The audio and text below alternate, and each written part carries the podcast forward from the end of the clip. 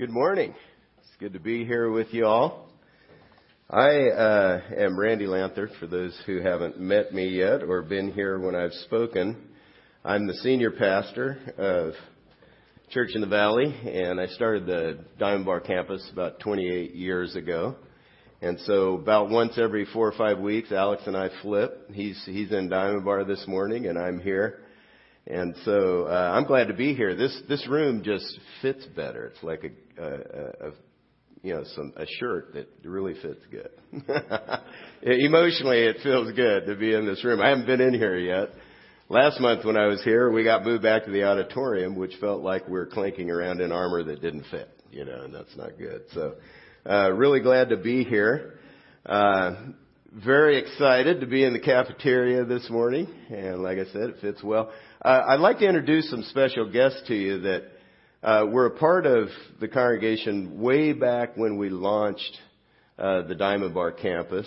Uh, Gary and Joni Hamilton, and they're uh, pastors of a church in Chico that actually they went out from Church of the Valley, started the church in Chico 25, almost 25 years ago. In September, it'll be 25 years. So we've had a few churches launch out uh, from Diamond Bar campus and and exist and make it and thrive and do well. So Gary and Joni, would you stand? We'd like to welcome you and glad you're here. We are in a message series where we're looking at common questions that uh, people ask and that are raised uh, about Christianity. And what we're doing is we're letting Jesus answer the questions himself and then stepping back from what he said and thinking through uh, how how reasonable that is to believe what he said. So that that's what we're doing in this series. And today, what we're going to do is look at what he said about the Bible, about Scripture. And then we're going to step back and look at some reasons why we should take it seriously from his perspective and from others' perspective as well. In our culture, in America, the Bible is still a very popular book. Here's, here's some stats on the screen about the Bible. Uh, 88% of the households in America own Bibles. This is a study that was done in 2014. So 80%, 88% own Bibles. 4.7 is the number of Bibles per household. So the, every household has few Bibles. Um, and then uh, there's this is sort of the bad news. Uh, 37% of Americans read it once or more a week, so not not that many people are reading it, although we have them. I think Alex made a comment this week that they're they're very thick coasters in some houses, but that's Alex. Sorry for mentioning that. Um, and then 56% of Americans remain pro-Bible, which means they believe the Bible is act, the actual or inspired Word of God with no errors. So that's, that's a pretty high number. I mean, it's still pretty popular in America. In the last three years, though, in the last three years, the number, the percentage of skeptics regarding the Bible has almost doubled. So it was 10 uh, in 2011, and in 2014, it's grown to, to 19% of those who are skeptical about the Bible.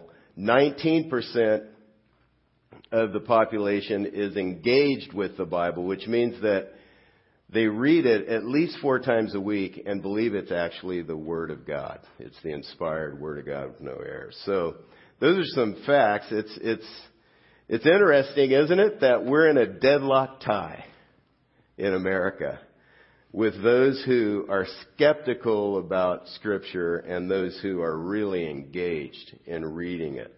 And so what we want to do this morning is step back and talk about why we should take the Bible seriously. Why is that? Uh, we're, we're here to help you investigate this. If you're following Christ, these questions come up. I had questions in, in graduate school where I was studying to go into the ministry that I just had to get answered. And so I took took time to get the answers to my questions, and we're here to help with that. Whether you're following Christ and have questions and your confidence is shaken, or whether you're on your way to committing your life to Christ. We, we really want to help you investigate these things. That's why we're doing this message series. Uh, we, we want you to have confidence in this, and, and that's, that's really lacking in America today. Um, there is a direct, unbreakable link between the Bible and following Jesus. So if you're thinking about following Jesus, there's this unbreakable link that goes with that. Now, I, I grew up in church, and so I've been reading the Bible, heard about the Bible, taught stories of the Bible my whole life. And I, I have to tell you, I, I used to read it out of duty, obligation. And I used to read it thinking, you know, I better do this or the day's going to be horrible or I better do this or no telling what's going to happen. May not go well. I'm not quite sure. But I made a shift several years ago, a couple decades ago really, where I began to read the Bible to hear what God had to say to me through it. When I did that, I began to crave it like my favorite meal, which is Munster chicken. My wife makes this stuff. It's really good. It's chicken. You know, she browns it. She puts a little cheese on top. It is awesome. Um, my second, you know, if I'm going out, Petrillo's Pizza is right up there. Okay, that's good stuff too. Can't argue with that. But anyway, when I made the shift to reading the Bible to see what God had to say to me through it rather than out of duty or obligation, some religious thing that I was doing, boy, I began to crave it because I found that God really speaks to me through it. He really has a lot to say to me and it, it really makes sense. So the past two weeks we've been looking at these two questions. On Easter we looked at did Jesus claim to be God? What did he say about himself? What makes him unique? Is he just one good moral teacher among many others? Last week, we dug into is Jesus the only way to have a relationship with God, uh, or is he just one of the many valid paths to God? This week, we're going to look at his view of Scripture. What was Jesus' view of Scripture? What did he say about it? Um, if if you believe that Jesus is God, then what he said about Scripture is, really matters. If, if you don't yet believe, that's, that's the question we dealt with a couple of weeks ago. You, if you settle that, everything else flows from his identity. So, uh, as we as we look at the questions we're dealing with today, it, it goes back to his identity. There are some reasons to to learn that the Bible is what it claims to be. Uh, there are some other reasons, but the, these questions, all of the ones we're dealing with in, series, in this series, they're all linked together, and, and they go together. But here's what Jesus said about the Bible, and he's talking about the Old Testament. He said, "For truly I say to you, until heaven and earth pass away, not an iota, not a dot, will pass from the law until all is accomplished." So he's talking about the first 39 books of the Bible here. The, what, what is called the Old Testament. And he gave it his stamp of authenticity. He said, this, this is the inspired word of God right here. This is, this is from God. It's, it's gonna come to pass. It's gonna be accomplished. What God said there is gonna happen. Now, here's what he said about the New Testament. The New Testament, when he was alive, wasn't written yet because it started with his life. It was a started with four biographies of his life, and then what happened after his death and ascension into heaven, then what happened in the early church, and then letters were written by the apostles uh, about what was going on in the churches to give instruction, and so it hadn't been written yet. So what we have to do is we have to look at what he said about it before it was written. And he actually predicted its inspiration. In John 14:26, he says, "But the helper, the Holy Spirit, whom the Father will send in my name, he will teach you all things and bring to your remembrance all that I have said to you." Now he's talking to these 12 guys. He's talking to the apostles, and they had authority to write down what they remembered about uh, Jesus' life, what he taught, and, and the Holy Spirit inspired them to do that. Now, the, New Testament was written within 60 years um, of his life, of his death, and his life and his resurrection. And he said the Spirit, the Holy Spirit, would inspire the writing of this. So this is his stamp of approval and authority on the New Testament, the last 27 books of, of the Bible that you find there. Another question that we need to bring to Jesus, uh, since we're asking him questions, is why should we take the Bible seriously?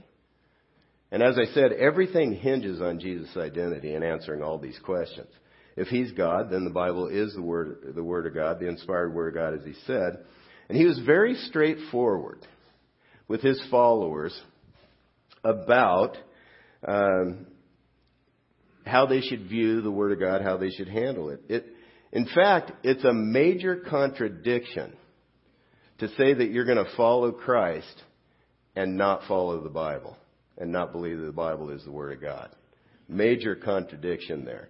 So this is what he said. First thing he said is it gives you a solid foundation for life. This is why you take the Bible seriously. It provides quite a foundation. In Matthew 7, he said, Everyone then who hears these words of mine and does them will be like a wise man who built his house on the rock. And the rain fell, and the floods came, and the winds blew and beat against that house, but it did not fall because it had been founded on the rock. So pressure from life reveals the cracks in our foundation. It, it reveals uh, the parts of the foundation that aren't so falling, uh, that aren't so strong, that are faulty. And so if we get into the scripture and we live it, Jesus says we have a solid foundation. This is what I've found. As I get into scripture, God, God really speaks to me. I know when, when I'm dealing with trouble sometimes, having a bad day, having a bad week, a bad month, a bad year, you know, and I'm just going along, there's this temptation in me to feel like I'm the reason that this is going on, that it's all my fault, I'm guilty, and I struggle with that. And so sometimes it's just this, I'm in this milieu or this mix, this vortex of, oh, you know, I'm such a bummer loser, you know. But one of the passages that really helps me is Lamentations 3:21 through 24. It's not on the screen, but it, what it says is, "But this I call to mind, and therefore I have hope." And that's what the scripture does for us. As we bring the scripture to mind, as we read it, as we allow God to speak to us, there's a tremendous amount of hope in it. But this I call to mind, and therefore I have hope. The steadfast love of the Lord never ceases. His mercies are new every morning. So if I messed up yesterday, they're new again today. Even in the moment that I'm messing up, God is extremely gracious with me. And that fortifies, that gives me a foundation to live life in a different way. And so uh, that's what Jesus is saying. It gives you a, a solid foundation for living. Number two, Jesus said God expects us to do it, not just talk about it. That's that's another reason we should take it seriously because someday God's going to look at our life and He's going to ask the question, "How serious was I about this scripture? Did I do it or did I just talk about it?" Jesus' most scathing remarks were toward the Pharisees. And these guys were a religious group of people, religious leaders who uh, played a lot of games, frankly, a lot of religious games. And he wanted them to know that God isn't fooled at all by their religious games. Uh, they're trying to hide behind, they're trying to hide their hypocrisy behind selfishness and religiosity, and he wasn't going to let them get away with that. He wanted them to know that God's not fooled by that. Uh, in Matthew 23:23, I believe that's on your outline, on your listening guide.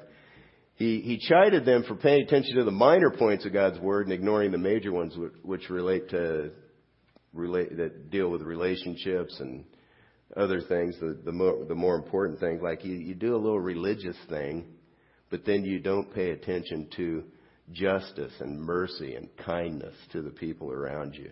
In Matthew 23, 1 through 4, he said this, Jesus said to the crowds and to his disciples, The scribes and the Pharisees sit on Moses' seat.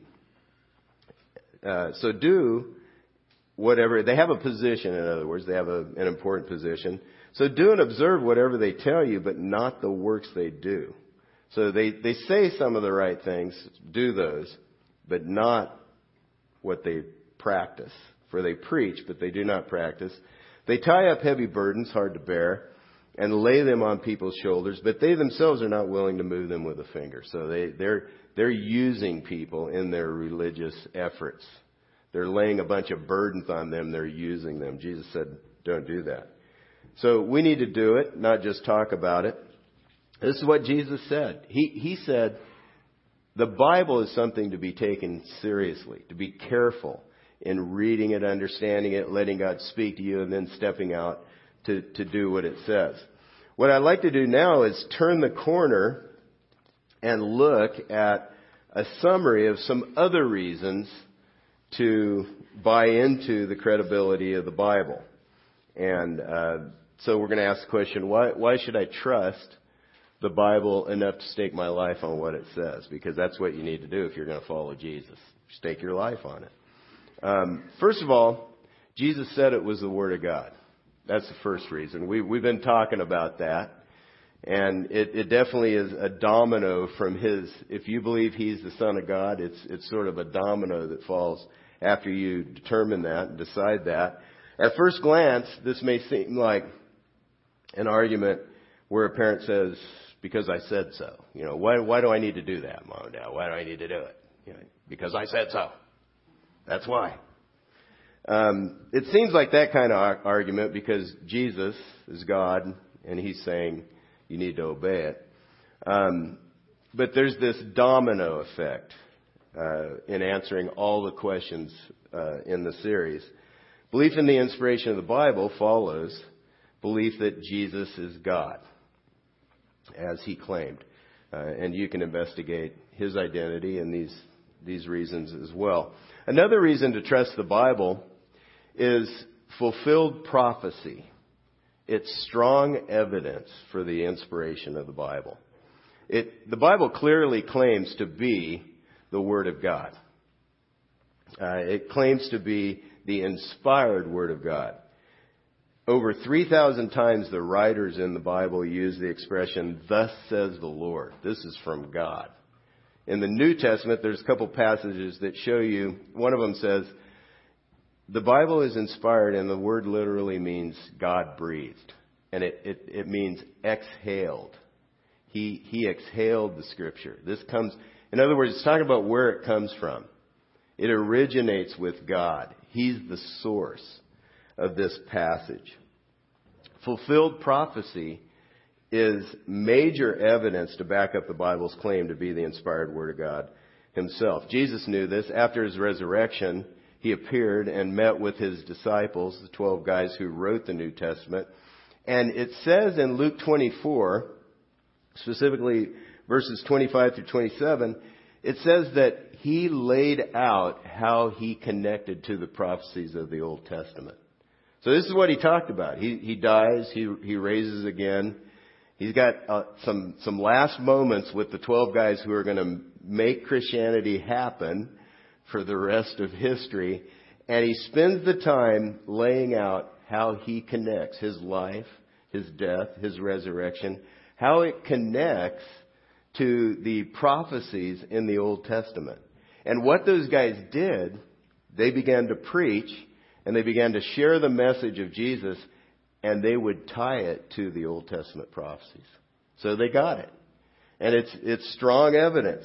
One example of how Jesus fulfilled these prophecies is in the Old Testament in Exodus 12:46 and in Psalm 34:20 it says that the Messiah, the Savior, the one that God sends to the earth to die for our sins and pay the price for our sins, his bones will not be broken. That's what it says. And it's interesting because on, on the cross, Jesus is, is dying, and typically what the Romans would do is Roman crucifixion, And what they would do is to hurry the death along, they would they would break the bones of the person hanging on the cross because it would suffocate them.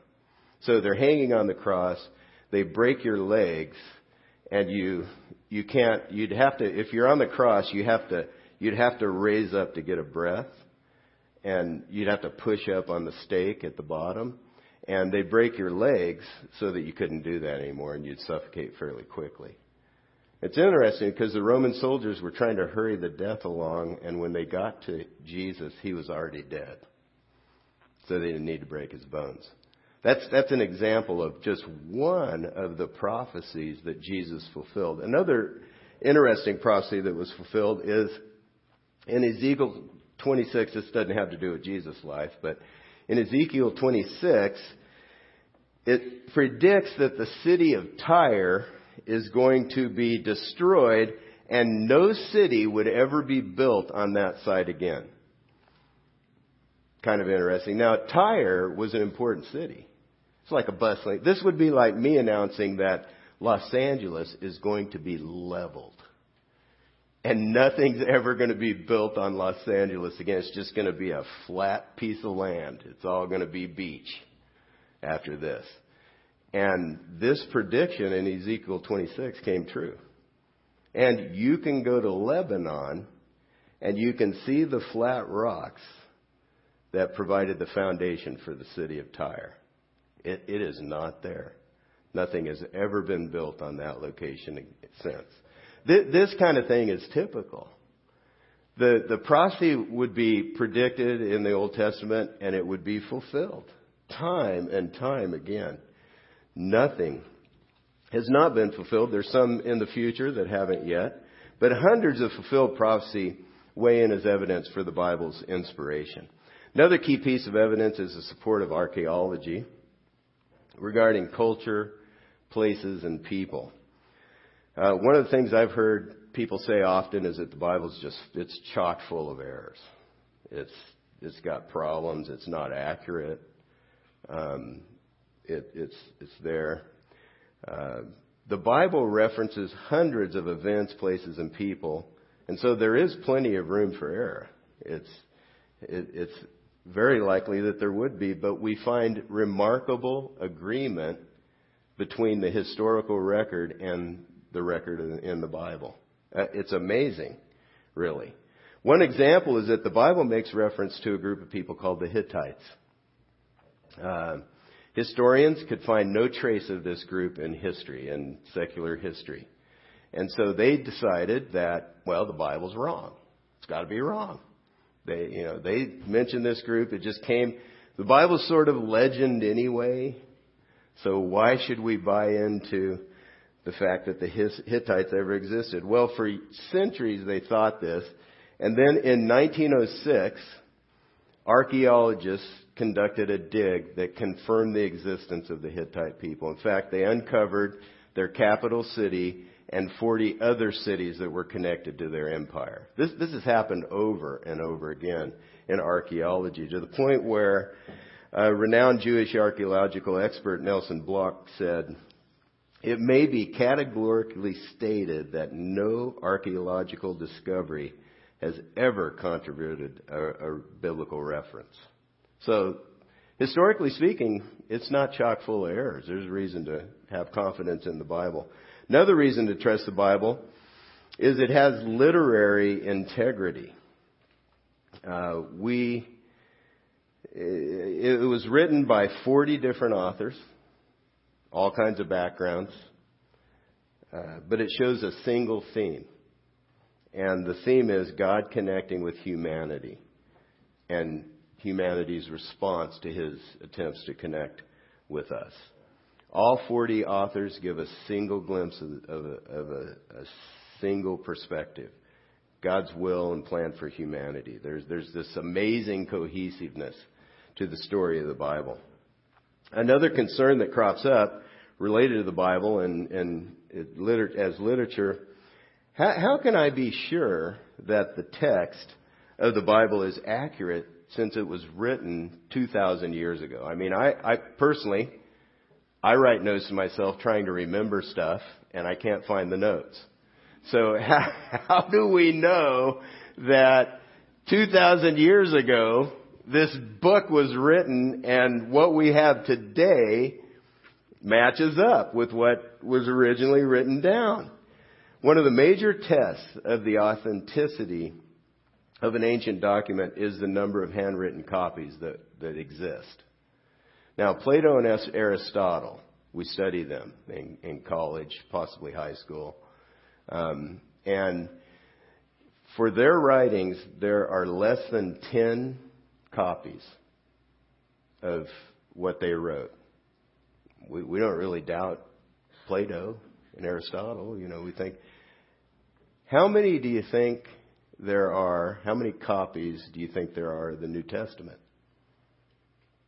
14,000 copies in existence that have been written down. So God made sure that it was taken care of and there is no other place in ancient literature where this kind of documentation exists. That, that's pretty amazing. All, all those, the facts, all of that. But the only way to make a final decision about the Bible is a personal one. and you have to personally confirm that it's inspired as you read it yourself. That, that's the only way. Let, let's face it, there are solid reasons to trust the Bible, take it seriously enough to stake your life on it fulfill prophecy, supportive archaeology, literary evidence. But the bottom line is that you're never going to be convinced unless you read it for yourself and it makes sense. It just, you just won't. But as you read the Bible, what happens is God speaks to you. And it's very accurate. I find that it's very accurate about me. As I read the Bible, He has stuff to say to me about my nature, about how life works, about where I've gone wrong. And it has this, as I get into it, it has this ring of authority and inspiration. And I experience that. And that's, that's the final reason to have confidence in the Bible. So what I want to do this morning is challenge you to read it. Take the next 30 or 40 days and, and read the Bible and see what you think about it. I would encourage you to start with one of the biography, biographies of Jesus' life, Luke or John. Start, start there. They, they're two of the biographies about his life. Um, and if, if you, if you need a Bible to read, let us know on the connection card and we will get one to you post haste as quick as possible. And uh, if you'd like to take that step, if you plan to take that step, let us know on the connection card. We, we would love to be able to help with this. Um, and we'd like to know that you're doing it. Just, just let us know. That'd be great. Um, but that's, that's the final way that you confirm I can trust the Bible enough uh, to to live my life based on it. To do that, you need to personally get into it and allow God to confirm it for yourself. As I wrap up the message, I'd like to ask Sydney Locks to come up. Uh, she is going to share some with us about, whoops, that was not good. Um, she's going to share a little bit about her journey in reading the Bible. And um, I'm looking forward to hearing her story. Uh, Sydney's been a part of a training program we have here uh, called North Star, and um, she also helps out in the nursery a lot. They let they let her loose this morning. True. I my pager and everything. Just that's right. So she may get called if she runs out. That's what happened. Um, anyway, a big part of the training is just getting into the scripture, reading through the both the whole Bible in a year. And so, Sydney, what were some of the barriers that you faced when you first began to consider seriously getting into the Bible? Well, first, just a little background on my upbringing, I guess. Um, I grew up going to church, but it was a church that was not really Bible centered. So basically, I was taught to go to church most of the time, like if I don't have anything better to do on a Sunday, um, and to be a nice person and to try to do the best that I could to help support my community, basically. That was really it. Um, I'd never actually read the Bible, except for little bits that were kind of handed to me here and there, delivered directly to me. Actually, like that stat you kind of showed, I think we had three Bibles in our house, but we kept them in the same cupboard that we kept the fancy china in. They didn't come out more than like once or twice a year. So if that gives you any insight. so when I got to college and got involved with Challenge at USC and then also here at CIV, um, reading the Bible was a brand new, completely overwhelming thing for me. It just seemed like such a big book. You know, it's like how many hundreds of pages and written by how many old dead guys? Like, it's a lot. and the language is really tricky, and it just seemed like a lot of work and a lot of effort that I didn't really have time for. Um, and I was just kind of scared that if I put all this time and effort into it to read it, that I would just end up reading it wrong. Um, but a part of me, I think, also was a little bit afraid of what I'd find in there. Um, like, what if God wanted me to do more than just sometimes go to church and kind of be a good person and try to help out in my community? You know, what if He wanted me to be a person different than the person that I am? And what if I couldn't or wasn't willing to do those things? So the idea of that potential change was just really, really paralyzing. Yeah, that's good. Um, what were some of the ways that you moved past those barriers? What what God used to help you do that? Yeah. I don't think that I really did much in moving past those barriers. I think it was all God working in me and changing my heart and my attitude. Um, I was very, very fortunate in that God gave me lots of people to set examples and to kind of help hold me accountable. He'd surrounded me with friends, some at school who were the same age and in the same stage of life as me, and then lots here at CIV who were a couple steps ahead of me. Um, and everyone there wanted to watch me grow in God, even if I was afraid or initially unwilling. And the fact that I could see all of these people, these people that I was growing to love and trust, um, living out God's word, reading it daily, and they were still interesting, fun, unique people. that was amazing to me. But it was a huge encouragement. Um, and more than just setting that example in that way, um, people were really there to help me like learn how to read the Bible. Um, I'd initially met up with Sandra Ritz, who's in this room right now, um, and she was kind of helping me go through it. We'd meet up a couple times a week, and she'd ask me what I'd read and what I'd learned from it. And I don't know if I've actually told you this, Sandra, um, but I would kind of rush through it a little bit here and there. You know, like I would think, okay, been five days since we met. So that means I should have read five chapters in Mark this week, so I'd read all five the hour before I met her. I Just so I'd have something to say. Um, it's, it's not the best start, admittedly, it's true. but even through all of that rush reading, God started to open my eyes and to um, change my heart. And I was able to see that reading the Bible really is something that I can do, and I can make time for it, and that it is something that will make a difference in me. Um, it would cause change. But as I was seeing it from these people around me, it was not a scary change like I thought it would be. It was a good change. Hmm, that's good. How, how has God used the Bible to make a difference? What are some of the ways in your life? I think one of the most striking things that I've learned from the Bible recently, it kind of keeps keeps coming at me, is really God's character and the way He sees the world and His people. Um, and it has implications throughout my whole life. One thing that I personally have consistently struggled with is not feeling like the right person for the job. Like, surely God would want someone that's more mature and more patient and loving and reliable than I am to represent Him. Like, I don't do things right. Like, even when I was getting ready to talk today, I was thinking, why would they want me to talk about this? like, I miss my quiet times with God sometimes, and I rush through some of my Bible reading and just skim through things sometimes, um, and definitely not getting what I need to be getting out of it. Um, like, I shouldn't be teaching anyone anything about reading the Bible. Um, but then I, rem- then I remembered the countless times in the Bible where God has used imperfect people to fulfill his purposes. And then the grace that he extends to them as they mess up. Like all of the greats, Moses and Abraham and David, all of them were regular people who made mistakes, um, but God still worked through them. They obeyed God and trusted in his will, and so through that, they were able to point to God's perfection and not their own flawed human self through the successes. And that's really what I want to try to do with my life. That's great. Well, what's a piece of advice that you would give to someone who's starting out reading the Bible or they, they want to read it, they got away from reading it, they used to read it? What, what would you say? It's going to sound silly, but just read it. Um, even in small bits, and even if you don't really think you can, start small, one chapter a day, one chapter a week, even. Um, look for a friend, ask a friend or a mentor to be an accountability buddy. If you look around this room, I guarantee you, everyone here would love to assist in that way. Um, I found that having someone to challenge me and encourage me has been so, so helpful. So just find someone, ask questions, um, ask them to pray for you or with you. Because that prayer, the prayer that God will open your eyes and really just change your heart, is going to make a lasting difference in your life and your attitude. That's great. Thank you, Sydney, very much.